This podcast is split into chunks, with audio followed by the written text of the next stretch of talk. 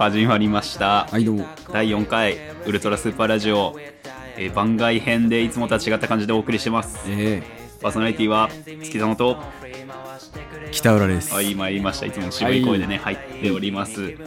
今回はね、はい。ちょっと、まあ、モテたいから我々は少しねちやほやされたいその視野は初めて聞いた今。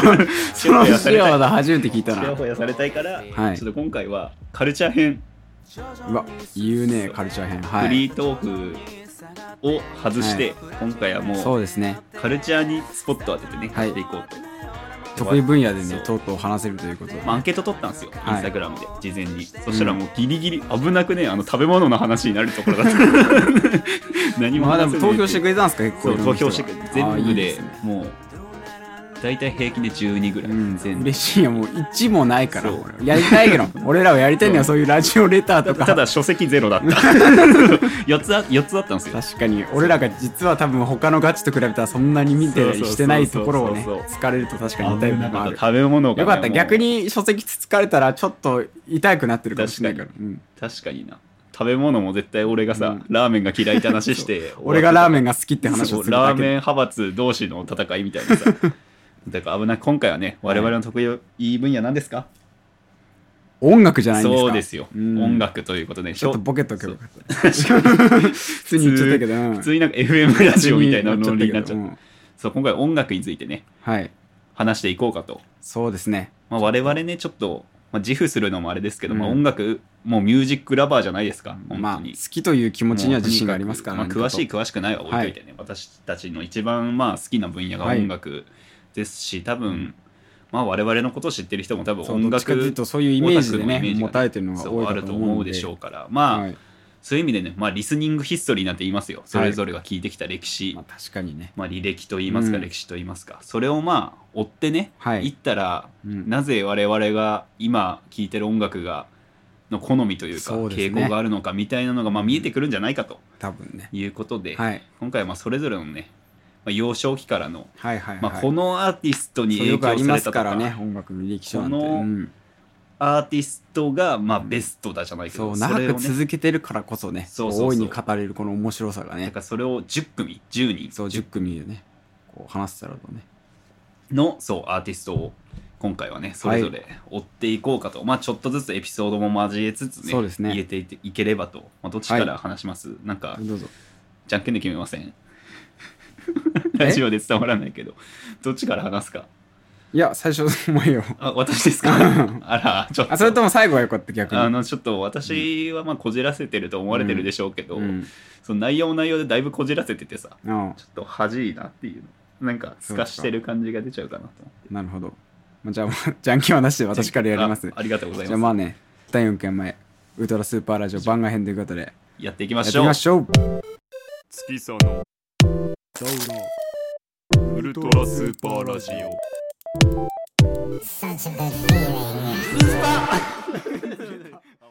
はい、はい。ということでね今回はいつも私は後半でフリートークをしてるんですけども。今回はねはい。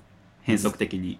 前半私のフリートークとはいうものの音楽のルーツをちょっとね探っていこうかと。探っていこう。今回あのね喋って実は喋ってないんですよ。そんなに。お互いまだ何おも知らない互いもなんとくなくは分かってるものの実際どんなアーティストがね影影響を与えたかとかなんなら出会ってない頃よ。ほんと小学校中学校。そうよ。だって出会ったのなんて高校高校の頃。高校時代もその遊んでないから、うん。社会人になってからだから。そのね経緯をね赤裸々にね語っていこうかと思います、ぜひ探っていきましょじゃあはい私第一組目のアーティストからはい発表していきます。一組目。う一組目想像つかないんだよえー、大体ちょっと年も言いますわ。その時の、なはいはいはいはい。えー小学校4年生5年生あたこちらのアーティストになりますウルフルズ。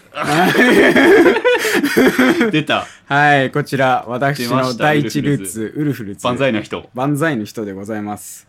まあ、この影響の背景としましては、何よりやっぱ、きっと、まあ、音楽とかそういったものの影響ってさ、う親とかから、まあ、受けることがでかいと思うんですけど、私もそれからエピソード書いてったもん、はい正直自分の父親、母親母親はうん、別に音楽好きじゃなかったんですけど、うん。まあなんかこう、やっぱ好きな、うんやっぱ昔のその年代ならではのね、まあ世代そう。なのかななおさら。まあ、なので 父親の影響なんですけどウルフルズがよく車でかかっておりまし。て、水素水を買う男。やめろいいんだよ俺の知らん話は。それで、うん。まあ他にもいろいろいると挙げるとしたら、プリンセスプリンセスね。あーダイヤモンド。確かに、はい。いや世代だね大好きでした。母親だったんですけど。多分えいくつぐらい？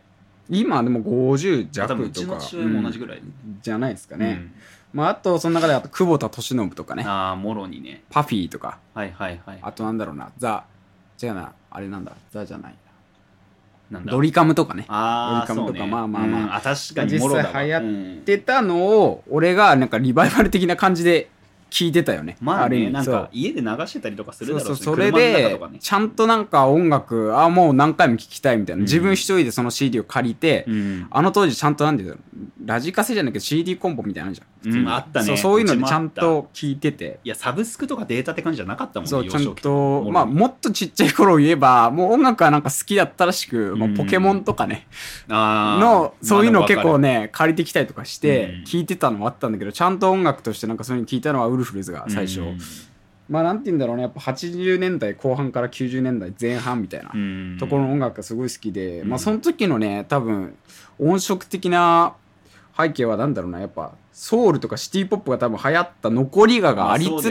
シティポップからもうパワーポップ系に移そうそうそう。行しつつああるぐらいりつつでもやっぱすごいポップが前面に出て、うん。でそこで多分ね2派に分かれる2派でとは言えないけど分かれるのがやっぱスチャダラとか、そっちのね、まあそうねないこ本当に海外方面行くか、国内のそのパワーポップ系そうそうそう行くかそっの二択ちの多分分ラップとか聞いてる世代から影響を受けてる人もいるんだけど、うん。まあもろ全然うちの父親はミーハーだったので、うん。そこら辺がまあ聞いてたということで。まあ、なんか不良文化みたいなのがね色濃かったからね、うん。あの年代のヒップホップってまだね国内だって。そうなんですよ、うんなんで私はその第一位にはウルフルズをねちょっと挙げさせていただきました、聞いてました。いやでもいいね。ルーツっぽいもん。ぽい。そうですね。結構。伝わる伝わる。そして第2のルーツ。これはね結構声だけだかと言ってますけど。はい。アジアンカンフージェネレーション。これ言いたい。アジアンカンフージェネレーション。やってまいりました最近もね曲出してましたよ。はい。アジアンカンフージェネレーションよ、いや名前もね最高よ。最高ですよ。いやそれこそ私もね、聞いてた時期あった。ありましたか？あの図書館で私結構行ってて、はい。うんうんうん。CD 置いてあったんですよ、うん。そこででもアジアンカンフージェいネレーションや見つけてーちょうどなんですよね。あれは目に入るの止まるよね、う。ん。これまた影響を受けた存在が、いとこからの影響をね、うん。受けまして、まあ、これはねやっぱいとこは自分の2つ上とか4つ上なのが2人ぐらいいるんですけど、うん。ちょうどその頃多分音楽にいとこもハマってて、うん。でよくばあちゃんちとかで行くとなんか音楽を歌う歌うの好きだからなんか歌ったりとかで、うん。なんかあダンスしダンスしてるダンスしたりとか、あーはいはいはい。もう一人上は、ううん。んなんか別のこと知ってるんだけど、うん。それでアジカンっていうのをちょっと教えられて、うん。でちょうどでも聞いただけで別になんかアジカンっていうのは知ってたんだけど、ううんみたいな感じでこうツタヤにやっぱり好きだったんで CD を買いに行ったんですよ小学校の頃すでに、そしたらもうデカデカとアジアンカーフンジェネレーションのベストアルバムがあらこう置いて俺もう覚えてるんですよ、うん。古川のツタヤでそのうん。一番最初のベストアルバムが置かれてて、あ、うん。いとこ行ってたから借りてみるかと。あの頃は携帯でリスモです。私リスモに落とし入れて。リスリスもね。CM とかもなんならそうアジカンだもんねあでしたね。あの時はね。そういうのでこう聞いてみたらいやいいね。衝撃でしたね。いやかっしねよかった。こいいいやテレビとかでもねいな。うん。CM でもさ、うん。それこそさっき言ったリスモウェーブとかの CM さアジカンとかチャットモンチーとかそうそうそうそう。いやよかった。とかそうそうんかっこよかったの時の CM もう完全にそこからまあ実際その時ちょっとロックがまあちょっとブームというか、うん。まああと他にやっぱ YouTube という媒体をちゃんと使い始めたのもその頃だったなと思って、うん。俺結構小学校うん5年生6年生。音楽を調べるに YouTube を使うっていうのがうん。結構その時代ぐらいでまあなんなら今はもう有名ですけど、まあ、バンプとか、うん。まあ、ラットとかワンオクとかも実際聞いてました、私はその当時、まあねそんなこと言ったらなんか古参中みたいな思われるかもしれないけど、うん。まあでもそこででも何よりズバ抜けて俺が影響を受けたのはやっぱアジアンカンフージェネレーションよ。多分俺らでもちょうど世代は多分俺らよりちょっとそう上なのよ。そう多分ききっと聞いてるのがその上の世代だから、うん。もうちょっと上の世代なんだけど、まあ、その影響があったからちょっと早めにね、ちっちゃい頃から聞いてて本当にこれがかなりの影響、まあ、ループループっていうミュージック曲のミュージックビデオがあるんだけどまああのねこう冴えない感じで眼鏡かけてさ、教室の片隅でさ、うん。まあ、ヘッドホンでアジアカンを聞いてるみたいな。もうそれだったもん俺いやはでもちょっと憧れるし、ね、あーもうそういう光景みたいな。俺はもうそれで生きようともうあの頃から心強く思ってた。絶対にメガネを俺は外さないっていう人かそう。まだその時はメガネかけてなかったんですけど今はねまんまとその通りにメガネをかけてゴッチますよになりたいとずっと思ってるんですけど ツイッターだけは真似したくない けどね。極左の北裏はいが想像できないもんね、はい、で第3うん。番目、こちら。中学校入りたての頃です、フジファブリック。いやーまあまあこれねそう。かいろいろ迷ってこれ実は、うん。でも聞き方が他と違う部分があって、うん。この頃何があったかというとあのアニメにもめちゃめちゃハマった時期で、うん小学校6年生から中学校にかけてぐらい、うんでアジカンとかもなんなら要はなんて言うんだろうハガレンのやつとか俺ハガレン見てないんだあけどあの、ハガレンのベストアルバムを借りてて、それに結構ね、入ってる、例えばなんて言うんだろうな。まあ、シドとかそういうのも聞いてたけど、そっからなんかアニソンとロックの融合的な部分の楽曲、やっぱなんかロックでもアニソンっぽいのとかあるじゃん。うんそういうのがすいごい好きで、なんなら他に言うと、ユニゾンスクエアガーデンとかね。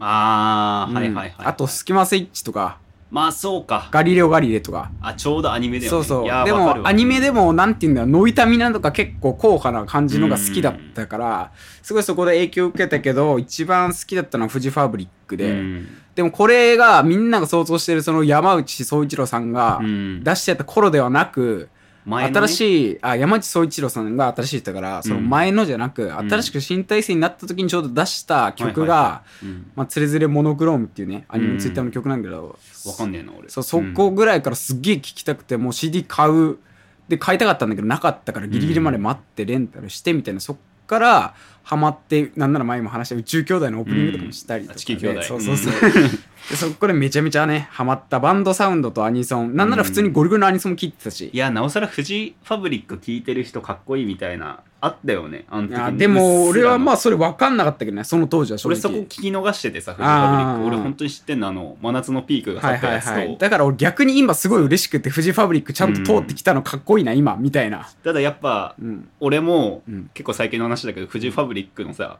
あのボーカル、はいはいはい。あれ違うわ。ごめん勘違いした。俺アンディ・モリの話してた。アンディ・モーリもねアンディ・モリの刺繍を買ったって話をしようと思ったらそうだわ。フっていうのが第3番目のフジファブリック中学校1年生、うん。でこれがねちょっとびっくりする。第4位。4位というか第4番目のマークはい。こちら。ジン。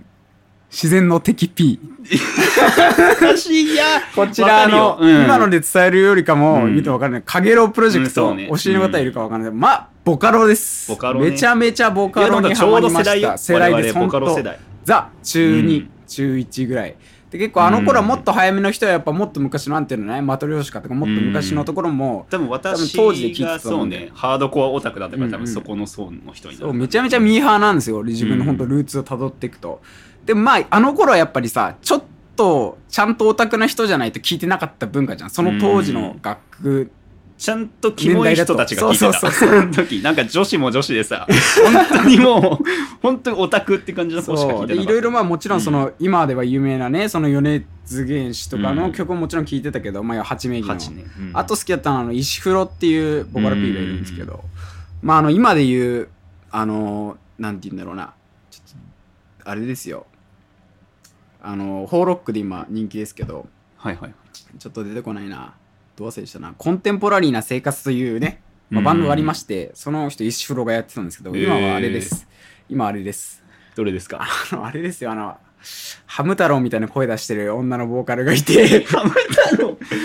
ハム太郎みたいなハム太郎？みたいな声を出してるボーカルがいて。うん。うわクソど忘れした。あググってます。ちょっとクソど忘れした。なここ編集あのチクって多分飛ばされるとと。発見したところからね始めますけれどもうーんとあネクライ陶器ですね。あ今このネクライ陶器のプロデュース権全てやってるのこの石黒っていうボカロ P なんですよ。そうこの石黒時代を聞いてる人が多分全然今の人は分かんないと思うんだけど、うん。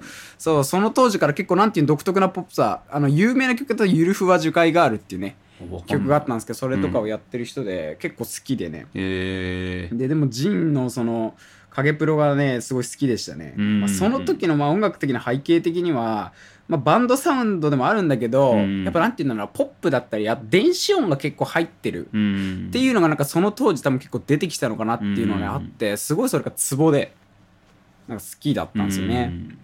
でそれを経過しまして。オタクだねちゃんとそオこはね。タクです。超うんミーハー。このまあ中学校も大オタクですから本当に。うん。大オタクよ。まあその世代のオタクだよね俺ら、うん。ザあんまなおさらオタク。なんか周りにさうん。まだ言ったらさマジョリティではなかった世代じゃん、まあオタクがさ、ね。なんかステータスになってない、うんうんうん。ちょっとキモい存在だった時のさ世代だよね。はい。で次5番目ですね、5番目こちら魚もんです。ああ、はい。言ってるね。これはちょっと私ねかなり大好きでして、うん。まあこれ背景には正直あの当時、まあ、アニソンもあったんですけど、うん。めちゃめちゃホーロックが流行った時代で。いやそうね。そう。それこそ魚もんとかさ、うん。めちゃくちゃスクール・オブ・ロックとかさたまに出てたりしてたじゃんそうあの時。まあその時ででもすごい表立って出てきたのはやっぱ旧ソネコカミとか、そうね。カナブンキートークゲスの極み乙女いああるね。そうの世代あ正直俺はめちゃめちゃ聞いてたのよ、うん。そこら辺。ゆらゆらゆらゆらそうそうそうめちゃめちゃ好きでなんでカナブンめちゃめちゃあと結構アニソンタイアップとかもあった頃からカナブンとか入りたってたから、そうねこで結構ナルトとかやってなかった？かなナルトまあ結構後からだったけど、うん。ハマった頃からは。でそれででもなぜ魚もんが好きだったかっていうと、ん。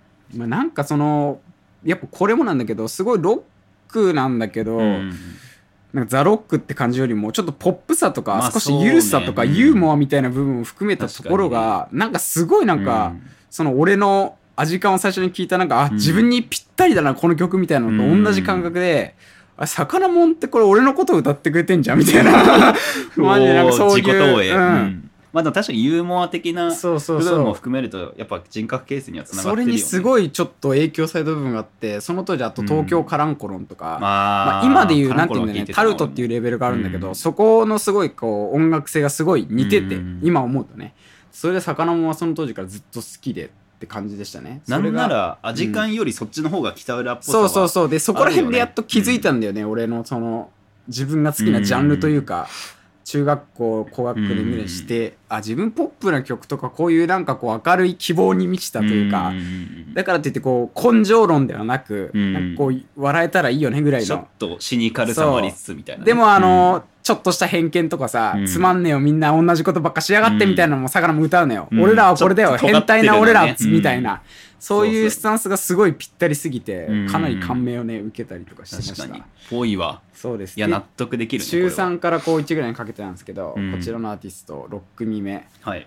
星野源ですね。うわーそうね。これは一番じゃない？すごいです。私かなり影響を受けてます。だってそれこそ高校時代とかさ、はい。そんなに今でこそねこんなサウナ行ってラジオまでしてますけど、はい。本当にね全然知らないお互いのことをなんか音楽好きな尖ってるやつとしか思ってなかった時もなんならそれこそ同じクラスだったり、うん。タスクさんっていうね共通の小学校から私友達で、はい。北浦さんと別のクラスだったんでそいつが同じクラスだったのよ、はい北さんと。はいはいでもなんか星野源が好きなやつがいるみたいなのは聞いてたのよ。はいはいはいでもなんかうわーって思って。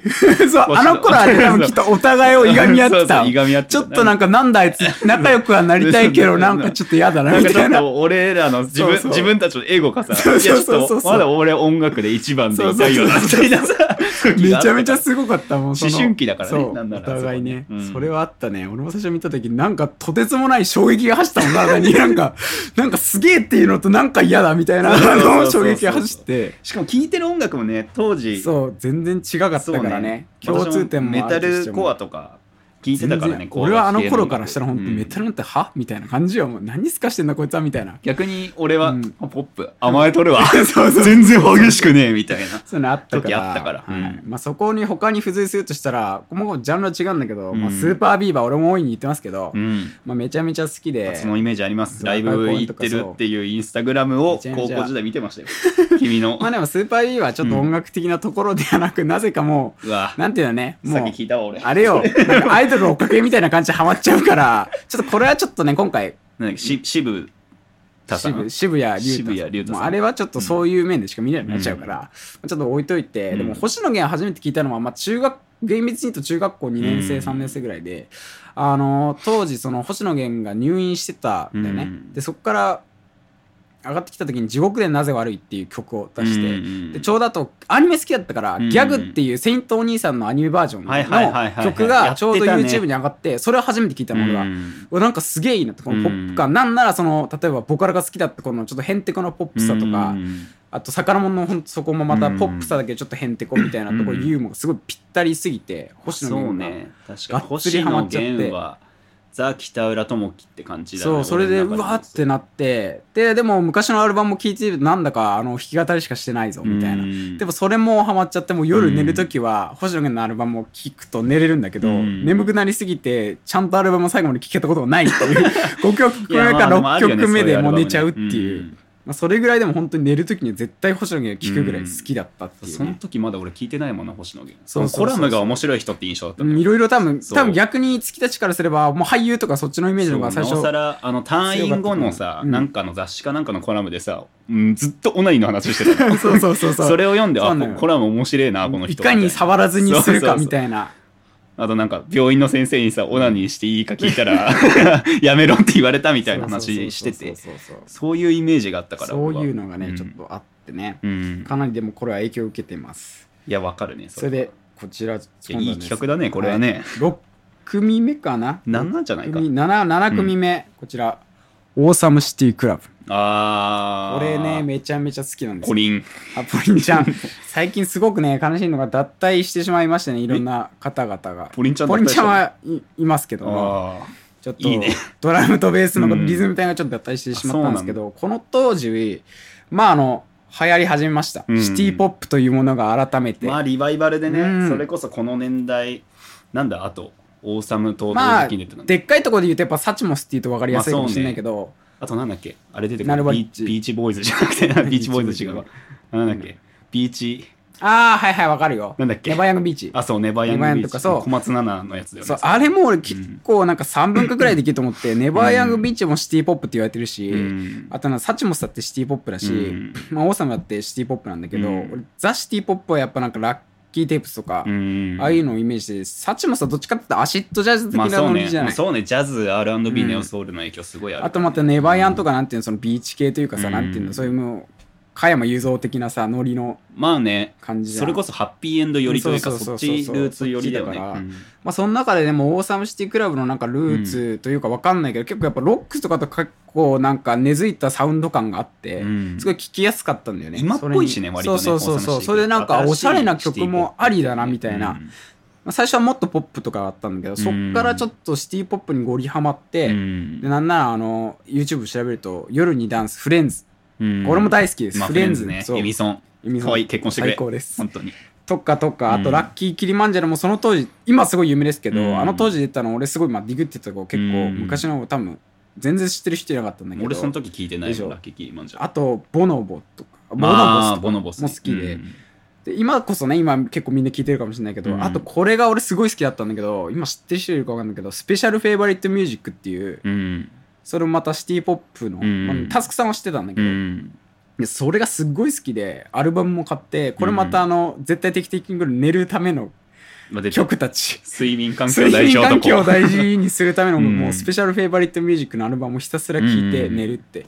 今はちょっとかなり7人ぐらいいたんだけど5人ぐらい4人ぐらい脱退しちゃって。4人ぐらい脱退しちゃって。でも今ちょっとまた立て直すみたいな感じ来てるニュースみたいじゃん。すごいカトゥーンとかニュースみたいなレベルで脱退してるていうので、まあ、シティポップ期を迎えました、うん。かなり、はいはいはい。そして8番目こちらオドフットワークス。あまあそれはね。これね。そうよね。うん。そう、その時代に、あの、同じく人気だったのがやっぱ、後で話があるから、ラップが流行ってましたね。J ラップっていうか、うん邦楽ラップがかなり流行ってて、でもやっぱりなんかラップのイメージを拭えなくて、俺はずっと、うん。なんかこうなんか、 yo yo、yeah yeah yeah うん。みたいなところ拭えなくて、全然聞けてなかったんだけど、なんかその、 FIVE NEW OLD っていう、これまたシティポップとかそっち系のよりの、まあ、フィーチャまあリングとか、それこそねやってたしねそうそう、そういうので見るるのよ、 Odd Foot Works。うん。そういう時聞いてみたらなんかめちゃめちゃにかっこいい。うん。なんだこれは。ってなってからめちゃめちゃハマって、そっからちょっとへ偏見が途絶え、まあもちろん椿とかそういうのも聞くようになって、で、なんならここまとめちゃうけども、ババとか、うん。ほんとパンピーとかそういうところの、もう完全に俺ともつ合ってるうん、そう、やっと、そう、あっんて、それはもそう、そこで共通になってって、うん。そこから聞くようになったから、結構これもまた、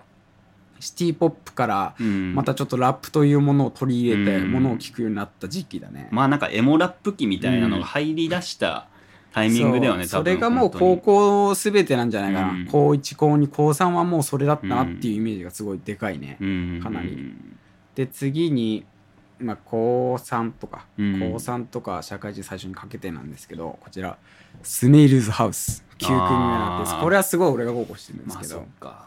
これはかなりこうん。れまた影響を受けて、これ、まあ、インストの曲なんですよ、うんまあ、ジャンルで言うとこの可愛いフューチャーベースというね、うん俺がかなりたびたびこう何回も言ったりしてるんだけどうん。まあなんかね昔のルーツを考えるとあ絶対好きだなと思うんだけど、まあね例えば、うん。あのボカロの影プロの「如月アテンション」とかね、うん。そういうのあるんだけどそういうちょっとポップな曲の本当インストにしましたみたいな、うん。でもさらにそれにシティポップとかローハイな感じのおしゃれ感も合わせましたって、あそうねローファイリバイバルがピークで多分社会人1年目とかそれが高2もう高3ぐらぴっいたりすぎて、これまた水瓶導入曲としてうん。入り、いやでもすごかったからねあの時のフューチャーベース可愛いフューチャーベース、うんなんかピンクネオン東京とすごいかさすごいすごい。そこら辺なんだそれこそそうそうベーパーウェブとかも。三日月ビッグウェーブとかもさ、うんうんうん。最近最近っていうか多分23年34年前ぐらいからバーって一気に出たりそうなんですよ。うん。っていうのがかなり自分に影響を本当確信したね。本当に、うん。ああ昔のルーツ完全に受けてここあるなみたいな、いやでも確かにそこは、うん、なんかムーブメントとしてもあったから分かりやすいな。そうそうそうそう。俺も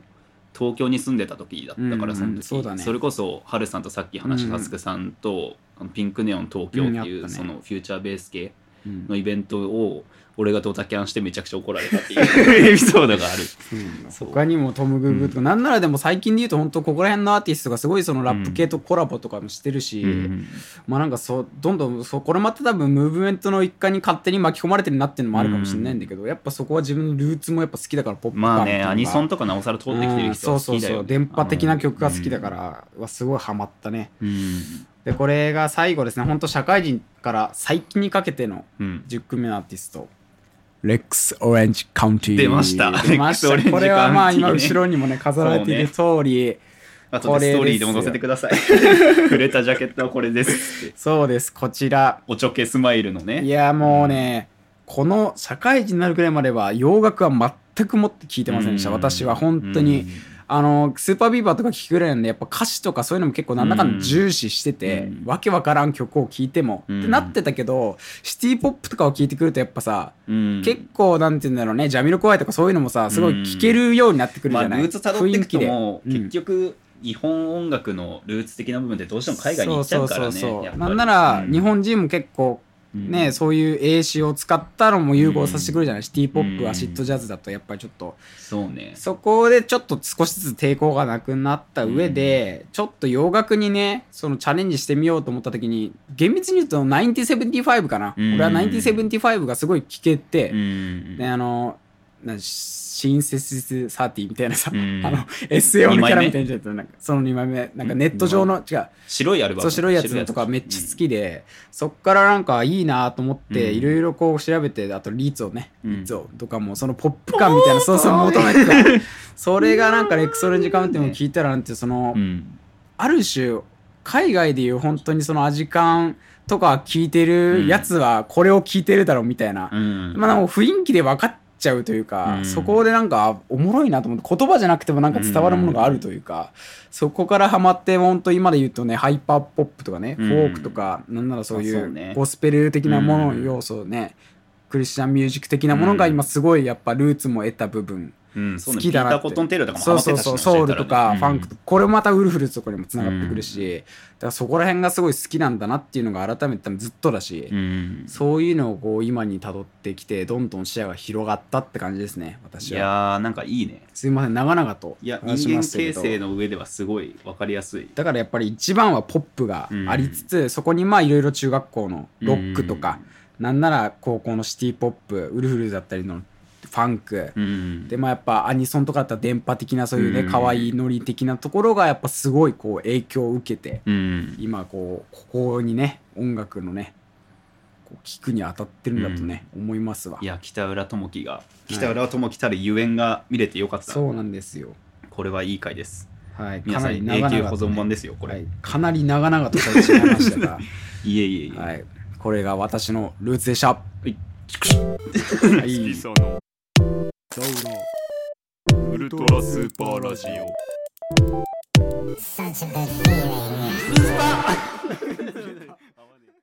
ということでうん。こじらせ坊や浅野の登場ですはい。お願いいたしますよ。まあなんでしょう皆さん一番聞きたいでしょうか私よりやっぱいや彼の、ね。北浦智樹はやっぱポップ男よ、ポップ男ですスーパーポジティブ私は。私はもうそう性格にもかなり影響を受けてる部分あるかなと思うわ。もう私もねさっきの北浦さんの話で言ったけど、もう先日の通りハードコアオタクなんですよ ずっとこじらせてるわけですよ、はいはいずはい。っとももうコアだけでね、コアなのにハードがついてるうからね。そうそうハードよりコアにに、本当に。もうよりマイノリティ。私の鼓膜はもう山田孝之みたいな顔してるから、多分もうハードコアすぎてよりマイノリティに本当よ。そうまあルーツっていう意味でうん辿っていくと、まあ本当に幼少期にね最初なってしまうと思うんですけど、まあまず、まあ、さっきもね北さんうん。父親の話でしたけど、うんうんうんまあ両親というかうちの両親も、うんまあ影響が結構自分的にああ、あってありましたか。はいはい。まず母親がね、うんそれこそユーミンとかさ、うんうん。いや好きだったね。そういうポップスと、うん。あとジャズああ、おしゃれだね。いいな。でちゃんとジャズも聴きつつ、ユーミンも聴くっていいね。なんか対極的に逆に父親もそれこそオールドロック、オールディーズのロックとか、うん。それこそなんだろうなクイーンとかさイーグルスとかそこら辺聞いてる親だったのよいいね、おしゃれだな。いいな。まあ、逆に父親なんかもう本当にオールディーズ聞いてそうな見た目だけどね ハゲでガリガリっていうねうん。なんか母親もなんか言ったらうちの母親もねなんか肝っ玉みたいな、うちの両親なんてデブとハゲだから。さ もう本当にイラスイラストで描いたらすごいわかりやすい家族なのよ。はいはい。でまあ個人的には結構父親からさ、うん。もちろんジャズとかそれこそ母親、まあ、アート・ブレイキーっていう、はいはい。まあピッツピッツバーグだっけか？出身の、まあ、ジャズピアニストあのな聞いたことあると思うんだよね。あのトゥットゥトゥントゥトゥントゥトゥントゥンブーブーって音源。モーニング Moanin' って曲とか有名なんだけど。そことかももちろん今も逆に聞いてたりもすはるけど。ね、それこそ大江千里っていうアーティストめちゃくちゃね母親好きで。それこそねモテ期とかでもさ、うん。かっこ悪い振られ方使われ使われてたりして、うん俺も高校時代さあのまあねなんか恋愛に困ってさ、うん。おかしくなってそのかっこ悪い振られ方を聞きながらさ チャリこいでたりとかねこじらせてるね。もう早いとこから。もう早いとこそれがね、かなりちっちゃい頃ですから。そうそう。でも逆に幼少期って考えたら結構父親で、うん。まあロックなんですよ。まあやっぱ好きだったのかなそう親は意外と音楽とかもうんクイーン、うん。そう、父親がめちゃくちゃ好きで、一番好きなのはクイーンはいはい。はいなんだからそれこそボヘミアン・ラプソディラプソディ公開の時に相当7回見に行った男ですからね、う。ちの父親。すごいね。一人で家族誘ったけど、うん。あの、ついてきてくれなくて、一人で7回見に行ってくどいだろうな、そんな好きだったら一緒に行きたくないもんな、もはや。ただなんかいまいちオールディーズのロックみたいなの俺あんまりハマんなくて、イーグルスとかそれこそさっき言ったクイーンとかを当時なんかうんうんうん。それこそなんかさ、オペラロックとか言われてたりするじゃんクイーンが、そうだよね。ちっちゃい頃そんなにさ刺さんないじゃん、オペラロックなんて言われてもね。なんかね、うん。スカラムーシュとか言われてもさ 言われても分かんないからそう、でなんかその時になんか父親に初めておすすめされて刺さったのがもうまあ一組目なんですけど、まあ私がずっとねルーツミュージックに上げてるバンドですよ、はい。レッドホットチリペッパはい、ーズですよ、出ました。いやもうかっこよかかった。ミクスチャーでさ。いいね。ルーツにレッチリって言えるのはね、誇りですからだから何かとここはやっぱりね、うん。ハードコアオタクとしては レッチリって言えるのが、はい。やっぱナチュラルボーンでそれが言えてるのにね感謝してる、うん。親には感謝してる。だからレッチリがねまあとにかくすごくて、まあなんか最初渡されたのがなんだろうなあの3枚目のアルバムだったのかな？レッチリの。おー。3枚目のアルバムでなんかアルバムの評価的には世界的にそんな高くないアルバムなんだけど、はいはい。まあ、個人的にはまあ衝撃的だったわけですよ、うんうんうんなんか今まで言ったらなんかけ結構力強くなんて言うんだろうな、うんうんうん。ハードボイルドなおっさんがさ、うんうんうん。声張り上げて歌う系のバンドとか。そうそうそう。先入観ぶち壊された瞬間にそねれじゃないっていうさうん。なんかめちゃくちゃラップみたいなのしてるしなんかもうそこで俺は初めてスラップという言葉をね 知ったからね。スラップベースという言葉を知ったし、うん。嬉しいでしょもうそんな。そあこれもストラップだみたいなしかもラライブの映像ライブ DVD か何かが父親の部屋にあって、うん。でそれを初めてそれこそまだブラウン管よ。地デジもいいね1階にはあったんだけどうんうん。2階にはまだブラウン管で、うん。でその時に見たのが本当に股間に、うん。全裸で股間に長い、あのソックスを なんだろう股間にかぶせてここ紐で巻いてさそれだけでみんなライブしてんの。かっこよかった、なんだこいつと思って。やっぱ まあ、衝撃よねやっぱ小学生とかはさ、うん。特にもうチンチンおっぱいとか大好きな世代じゃない、大好きだしその中でもうチンチンだけ隠して、大のこんな、大人がね。そう大の大人があってうん。こんなかっこいい音楽やってるっていうの衝撃受けて、うわこれだこうなるわな。そしたらもう今チンチン全然出せる男になっちゃったって。い うそう。まあそういうのもあって、まあ、うんこっから本当にロックに傾倒した時期。にやっぱり本当ねにこっから。最初はかっこいいですから、やっぱこっから来ました。うん。で小学校これが多分初めてレッチリ小5とかかな、うんうん、やっぱそれぐらいからね、やっぱ、うん。それまでは割となんか父親母親が聴いてる音楽をただやっぱそうじゃない。聞き流してるぐらいの感じやっぱそうなんだよ。ちゃんとなんか自我を持ち始めたっていうのはやっぱそれぐらいじゃない私たちも。それで一一組目がレッチリっすうんね、うんでそれこそ同じ同時期からもう音楽できるようになって、うん。うんうんうん。でそこで2組目結構意外かもしれない、はい。私の2組目ははい。バンプ・オブ・チキンですあら、いいじゃない。意バン外でしょプをね、聞いてるっていうのは好印象っていう俺のイメージがあるから。バンプ・オブブ・チキンって言っても俺めちゃくちゃ広く知ってるわけじゃなうんくて、うんうんそれこそ、まあ、初めて聞いて、もう一生の多分ベストアルバム、まあ、50枚選べって言われたら入れるアルバムなんですけど「うん。オービタル・ピリオド」っていうね、うん。アルバムがあの星みたいな形の鳥居だけがああ、トランプ私も聞いてました。あの当時、メーデーとか入ってるそうやそうそうそうそうつそう。ですね。あのアルバムがもうすごくて。あれはかなり。いやもうそれこそあの時は多分中学入る前だからそれこうん、そうそう、本当に俺らが小5、小うん6ぐらいの小五ぐらいの時で本当にそうだった。それこそねあの時 CM とかもさうん。バンプの曲使われてたりしたりしたしプラスでなんだろう、もうなんかストーリーライティングというかさ、うん。もう一一曲の中にもう完結した話がバンって入ってるじゃない、うん。そういうのを聞いたのが俺初めてで,、うんうん。でなんならちょっとあのなんだろうなそういうバンドに偏見を持ってたというか、それこそなんかレッチリから入ってるからさ、まあもうなんならレッチリから入ってる俺確かっこいいみたいなのが確かに。ね小5ながらにあったのよ。だから日本はカスだみたいな、うん。あったけどそこで初めてバンプ・オブ・チキン聞いてそれこそ確かあの時初めて聞いたのが冬ぐらいで。でその時ね今は母親が嫌がって家家に置いてないんだけど、うん。父親がねこたつ好きでこたつあったはいはい。でその時にもうこたつうにん。入りながら、うんもう普通にあのなんだろうそれこそコンポみたいなのさこたつのテーブルの上に置いて、そこにイヤホンさして、そのこたつに入りながら聞いて、みかん食うっていうのがめちゃくちゃいい時間だったしかもあの当時なんかイヤホン使ってることにも優越そうそうそうそうもはや。それこそ父親のさなんかお下がりのイヤホンつけてさ、うん。それ聞いてるのがめちゃくちゃ良くて。いや、わかるわ。なんかそれこそなんか読み聞かせ聞かされてるみたいな感覚でさ、めちゃくちゃ良くて。まあこれはい2いよね。枚目。もうここでめちゃくちゃ影響を受けて、はい。でこっからうん。本当にハードコア化が加速します、あ来た。浅野一樹は。もう本当にメタルコア至上主義、激しい音楽であればあるほどかっこいいと思い始める世代。いいね。もうそれこそバンドとかもそれこそど同じさ、うん。年代でまあハルさんっていうね、うん。結構名前出てきラジオでも何回か出してるけど、とかそれこそタスクさんとかね、うんうん。同級生に奇跡的にその激しい音楽に傾倒しだすやつがギュッてなったんだよ。おそのタイミングでいやもう俺らはこれでいくーみんなね、やっぱその仲間意識的にね、ハマりは連鎖していくからね。そうそうそうそう。まあでもメタルの界隈ってまあコア書きジャンルって言われたりするんだけど、そこら辺の中でも結構派閥みたいなのがあって、うんうんうん。割とタスクさんとかは本当にゴリゴリに激しい、はいはい。もう何言ってるか分かんないぐらいの激しさの言ってるやつ。俺も聞いたことありますもん。本当にもう、うん。重低音と。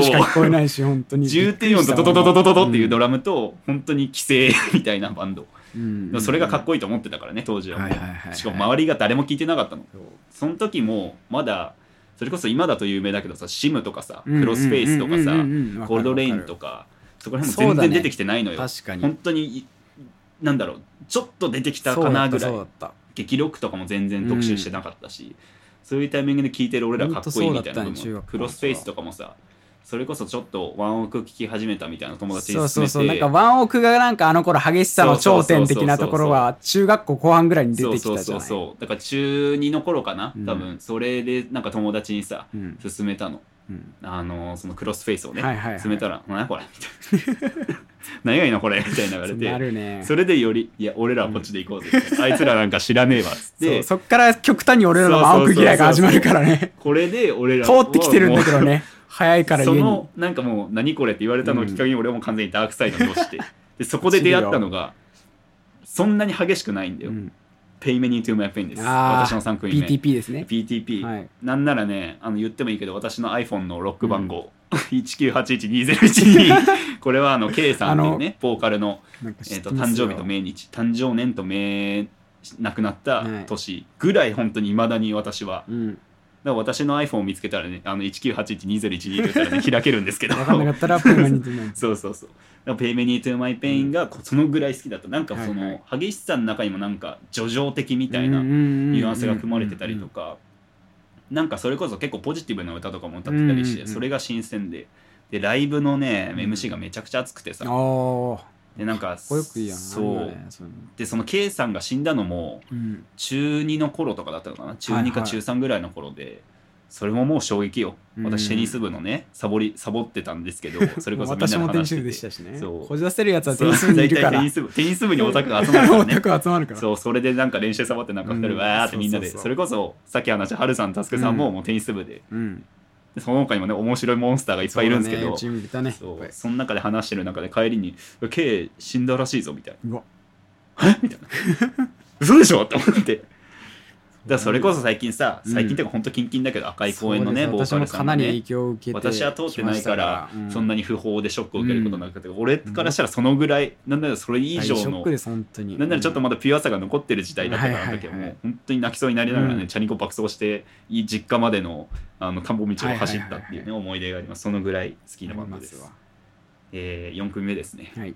4組目 Limp Bizkit です。え俺パッとわかんないかもし Limp Bizkit ってあの有名なのだと Mission Impossible のドゥンドゥンドゥンドゥンドゥンドゥンのギターリフは Limp Bizkit。あそうなんだ。 Take a Look Around って曲なんだけど、まあ言ったらミクスチャいわゆるニューメタルって言われてるような、 Rage Against the Machine とかよりもよりラップに近いバンド。へでも聞いたら結構かっこいいーと思う。よ、はただ世界的にはロックをダメにしたバンドって言われてたりするぐらいなんだけど、ただその時もハルさんと俺がめちゃくちゃリンプビズキット好きで、なんならそのヒップホップを US の当時まだ日本語ラップ聞いてなかったけど、うん。US ヒップホップそれこそ有名なとこだったエミネムとかを聞き出したのもこのバンドのおかげでヒップホップっていうところに観点を持てたっていう意味ですごく重要なん。バンドですね。でこっから私は結構ヒップホップに傾倒してそうだねイメージもでかいと思う US けヒップホッどプそれこそ中3ぐらいからかな、うん。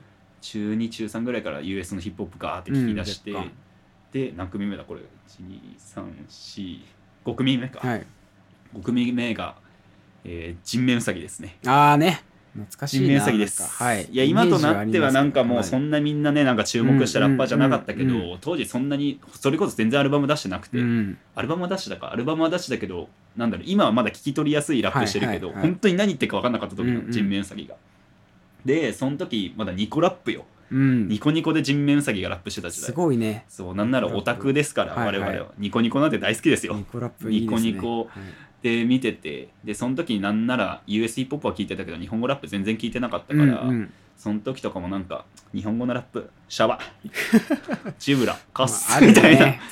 まああんな不良にならなかったやつらっしょみたいな。でもラップでは生きがれるみたいなダサみたいな感じで思ってたんだけどはいはいその時のジメサギのリリックとかめちゃくちゃオタク寄りなのよ、うんうんうん。まあでニコラップめっちゃうまいのジメサギって。うん。みんなね本当にさちゃんと評価してほしい。いやでもニコラップの結構ね出身うまいよね。うまい。なんか俺もイメージはあるな。でダサい人もたくさんいるの。うん。うん本当にオタクに寄りすぎた人とか、ただ違うんだよねそっからジメサギって。ちゃんとね。ちゃんとヒップホップ好きでニコラップにやってる人だから、めちゃくちゃかっこよくて、うん。でそれこそその時がね、えー、とファイトクラブ JP っていうムーブメントがあって、うん。なんかそのなんだっけなビッグショーンかな？ビッグショーンの曲をなんかリミックスしてなんかうん。ラッパーがディスり合ってたの、はいはいはいはい。本当にサウンドクラウドでその時、うんうんその時にファイトクラブ JP っていうそのリミックスをジンメンウサギも出してて他のやつからねディスられて ISH-ONE ってやつとかにディスられてたんだけど。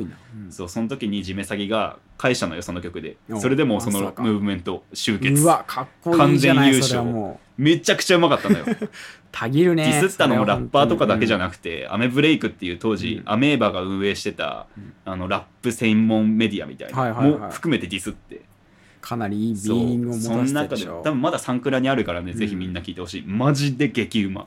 そっからもう地面詐欺かっこいいってなって日本語ラップもちゃんと聞くようになうんってきたっていうね、うん話ですうん。ね。いいですね。ここから始まったわけですねヒップホップですが。でちょっとここでヒップホップじゃなくなってしまうんだけどあら。6組目。雨ざらし。雨ざらしね。結構好きだっていうのは結構はいうん。聞いてますけど雨ざらしはねもう私のメンヘラ時期。今でこそなんかね ポジティブサウナ坊主みたいにね、うん。ただこじらせてるだけなのかもしんないけど。まあひどいよ私も。メンヘラがひどかった、本当に。メンヘラがマジでひどかった。それ何？高校。高校もだうし、ん。まあ、中学からね中学ちょっと中2ぐらいからまたなんかオタクと同時の減らってきてて、はいはいはいはい。マジでもうエブリデイバットみたいな。バットオールデイオールタイムみたいな感じで過ごしてたからその時に聞いた雨ざらしがもう刺さりすぎて それこそ爆弾の作り方と多分タスクさんとかもね同タイミングで聞いてるから、そう。そうでも同じタイミングで爆弾の作り方聞いてんのよ、うん。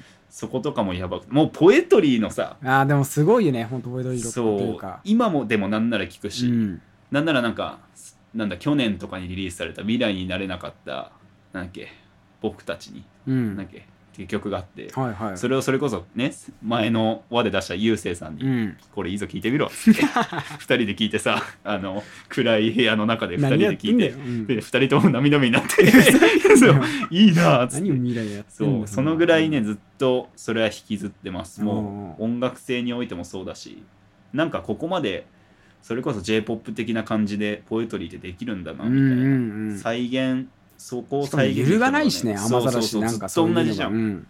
だからそこがかっけえなみたいな。かっこいいよねそれこそ東京に私がね行ってた時代とかも、まあ東京住んでた時代もね雨ざらしで救われてた部分があって、はいはい。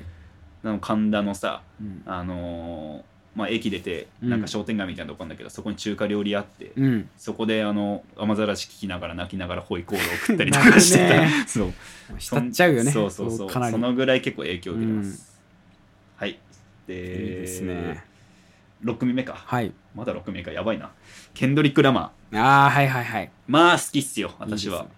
多分ベスストラッパー選べって言われたら絶対入ってくるぐらいのラッパー、うんうんケンドリック・ラマーは本当に。まあこれも言ったらリリーシストですよケンドリック・ラマーって。結構なんか最近だとねデーンのさ印象が強すぎるわけだけ 印象がど強すぎる。愛が愛が愛が愛がとかのイメージがあるけど、印象強ちゃんとラップする人だからねあの人って実は、まあ、今年がねアルバムリリースするとか言ってるけど、もうちょっとどうか分かんなくなってきてるけど、うん。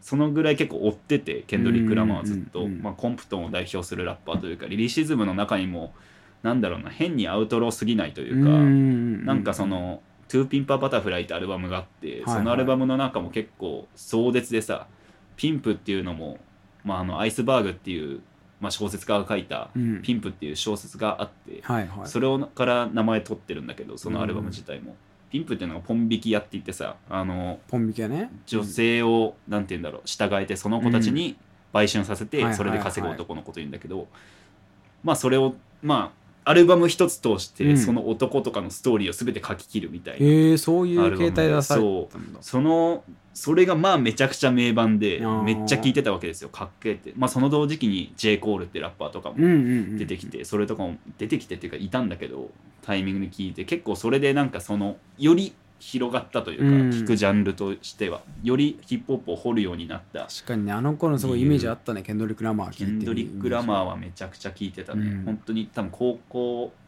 かな？初めてケンドリック聞ういたのが、ん。ケンドリックの2枚目かなんかのアルバム聞いてでその後なんかスクールボーイキュートのうん。なんか共作の曲聴いてそこもめちゃくちゃかっこよくて。で汎用性高いんだよねケンドリック・ラマーって。どんなフローでもできるし、どんな内容でも書ききれるし、うんうん。それこそトラビス・スコット曲やったりもできるし逆にね重鎮ともラップやるしみたいな。確かにね。そこがまあかっこいいですね。確かにね。ありますねそれは。で8組目ですね。はい。8組目。1975ああいいですね。これは結構でかいですよ。本当わそれこそここ23個ぐらいヒうん。ップホップの話したけど、なんで聞いてたっけ？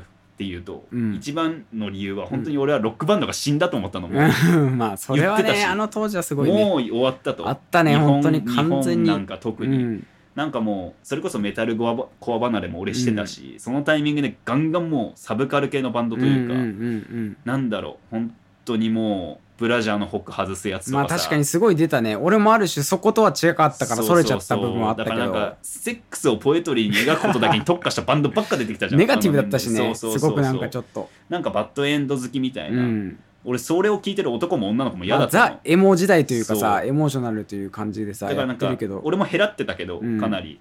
ただなんか自分から減らるそうことをそうそう。演出しようとするやつはすごいわかるわ。気に食わなくてなんかうん完全に落ちてるやつじゃないんだよなで海外の目立ったロックバンドなんか刺さるバンドがあんまりいなくて、うん。でそれでずっと聞いてなかったんだけど、うん。でそこで多分2015年か2016年ぐらい、アルバム自体は確か2014年か2012年に出てたんだけど、初めてその時に1975のファースト聞いて、うん。あの黒いジャケのはいはいはい。ロバーズ」って曲のミュージックビデオを最初見たのかな、うん。その時本当に誰もさ周りで聴いてる人いなくて、うん。なんだこのバンドみたいな。でめちゃくちゃかっこよかったの。本当になんかもういなかったじゃんロックスターってしばらく。うん。その中で久しぶりに出てきたロックスターだなと思っ今すごていよね。そう。でファーストを聞いてでうん。ハルさんにおすすめして、うん。これやべえぞみたいうんうんな、うん。この MV 見ろみたいな。で見たらハルさんもハマって、うん。今なんかマジでめちゃくちゃ周りで聞いてるけど、ね。それ以降のセカンドサードセカンドはあんまり個人的に好きじゃなかったんだけど、うん。うんそれ以降のアルバムもまあ揃えて LP とかも買ってうん。みたいな、もう本当に確かに久々に本当ね新婦についてあまり本当にある意味すごい売れてきたというか、すごいもう世間に出てくるようになったからさ。すごいよね。でも改めて逆にそのロックスターがちょっと現代の来たなっていうそういう激震はあったよね。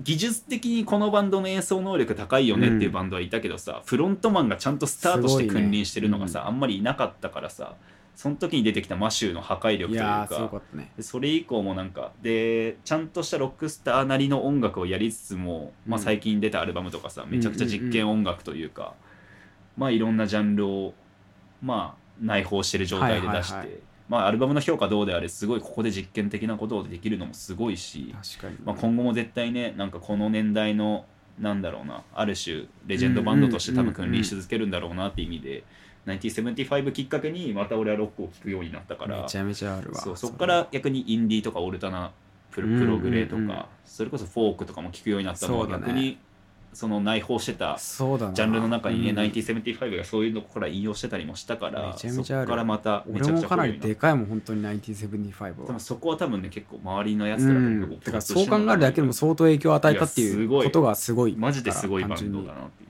ライブ中タイマスったりとかさ、それはまああれそれステージに投げんだよ、ステージじゃない。もうなんだオーディエンスの方に投げるみたいな、ちゃんとかっけえやつが来てるもんなロックスターだよね、うんみたいな、そうだね。しかも新世代の古臭くないロックスターそう新いしいのかっこいいね。ちゃんと音楽も新しいしみたいな、そういう意味で1975です。いやいいですね。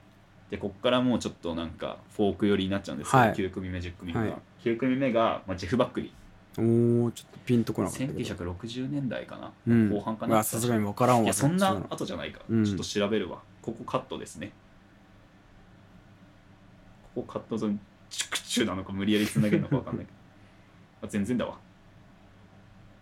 ごめんニール・ヤングだわ。60年代は。おう94年ですね。はい。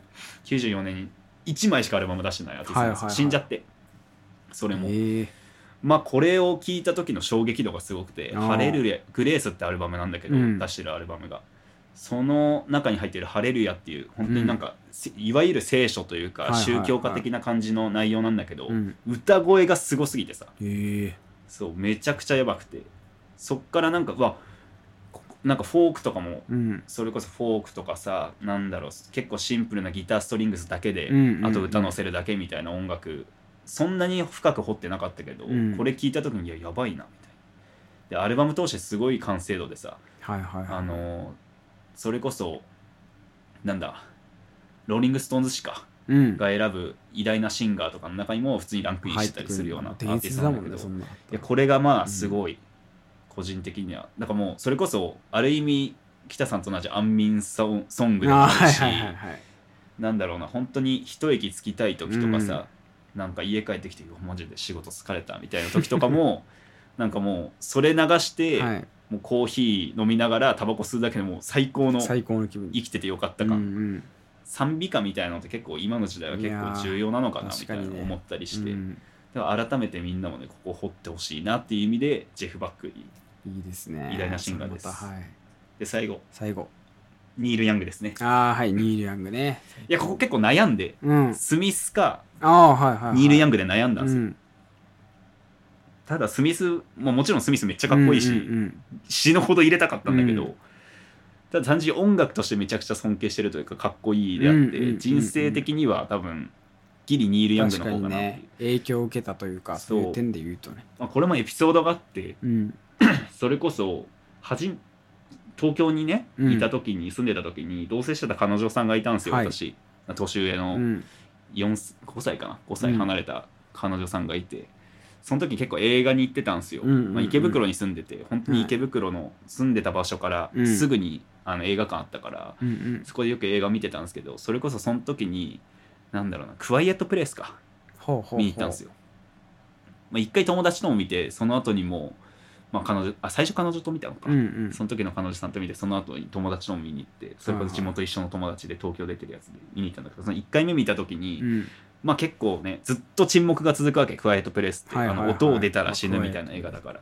その中で数少ない音が出るシーンがあってそれがなんかその夫婦がうん。音が出せない状況なんだけど、うん。ディストピアじゃん。完全にまあ絶望の、そうだねディストピアの中で完2人がその唯一の楽しみというか、うん。夫婦の愛を確かめる行為として、お互いにイヤホンを片水つけて、うん。音楽を流して踊るシーンだけで音楽流れてるの。あいいね。それで使われてたのがニール・ヤングの「ハーベスト・ムーン」って曲で。はあはあはでそれ流れた時にうわこれなんか聞いたことあると思って、はいはいはい。全然ちゃんとその時までニール・ヤングディグってなかったんだけど、その時あこれなんか母親かなんかのこの車かなんかで聞いたなみたいな昔みたいな。で思い出してなんだこの曲あるみたいな。種のノスタルジーじゃないけどねそうそうそう。なんかなんだで内容としてもなんか恋愛要素がさめちゃくちゃ押し出されてる映画じゃないところのささやかな幸せのシーンでさ、そこで疲れていやなんかあったかいなみたいな、うんうんうん。なおさら彼女と見に行ってたからもう最高みたいな。あこれ家、ね。まあ、なんなら1975もその彼女の、えその時付き合ってた彼女とあ「チョコレート」って曲がねねめちゃくちゃ2人のアンセムソングみたいになってたから。あの LINE ミュージックとかもさ、うんうん。同じ曲にしてたからねチョコレートで。その時とかも思い入れがあったんだけどやっぱその女性のさ影響私すごく多くて、うんうん。その時付き合ってた方との。そのいう意味でなんかハーベストムってすごい重要な今もうんそっからニール・ヤングめちゃくちゃリグるようになって、はいはい。まあ別れた後にうん。ね、なんかもう懐かしむようにね聞いてたんだけど、ニール・ヤングってめちゃくちゃすごくてさディグったら、うんうん。まあ、普通にもうもうもちろんもともとバンドで活躍してて、うんうん。その後にソロでやってそれもガンガン活躍していく中でテクノとかやってんのよ。はあ。フォークだけじゃなくて。テクノとかプログレとかもガンガンやってて、その音源もめちゃくちゃかっこよくてさそういう意味でなんかそういうチャレンジ精神的な部分もさ、うんうんうん。まあ忘れちゃいけねえなと思うし、まあ、その女性のことをねふと思い出せるわけよ、それを聞くと。すごいさっきから未練たらしい話じゃないなんかいやでもあの、まあ思い出ね。マジでうん。思い出というかもう、深い多分今まで出会った女性の中でもうん。ベストオブベストだったからさ。も ういいのよ女神なのよ。いいねわざわざ。まあ音楽の話なんだから。今今もうそんなね、連絡も取ってないからあれだけど、はいはい。そういう意味でもなんかそことの親和性があったというか、うんうん。なんか幸せなひとときというか言ったら多分北さんのレックスオレンジカウンティみたいな感覚でも聴けるし、どんなシーンでもなんか重要な曲として聴けるなというねね。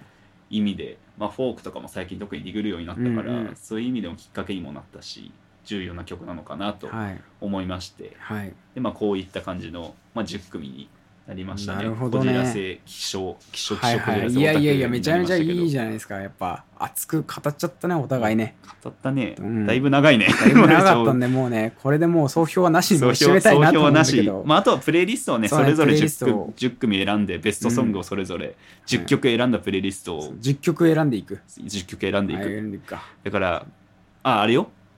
1アーティスト1曲、で10曲のプレイリストそれぞれ組むんで、それをねみんななんかインスタグラムとかフォローしてる人はね見てくれればいいし、ね。もしフォローしてない人でこのラジオを聞いてる人がいれば、あのーウルスパの概要欄のとこにそれぞれのインスタグラムのアカウントをね 私追加してたので、うんあとなんかプラスでトークテーマとかもあればねあの音楽だけのみんな正直いろいろとオタクなのでこういう話がもし需要があるのであれば。そう、まあ、今回はまあカルチャー会ということうん。でこうなったんですけど、来週とかはね、まあ普通にくだらない話をねし。ていただければとまあ、予告してた通りね、あのアニメオタク会もちゃんとそうだね。やろうと思ってるので、うん。まあ、そこら辺のね応募募集とかもメールとかもくれたら嬉しいです。はい。ことんないうことで長々としてしまいましたがね。長々、えー自己満オナニー会でございましたが、はいえー皆さんもね ぜひ自分の好きな曲をね教えてくれるとありがたいです。はいそれでは、えー秋の夜長に、えー私たちのはいプレイリストを聞いて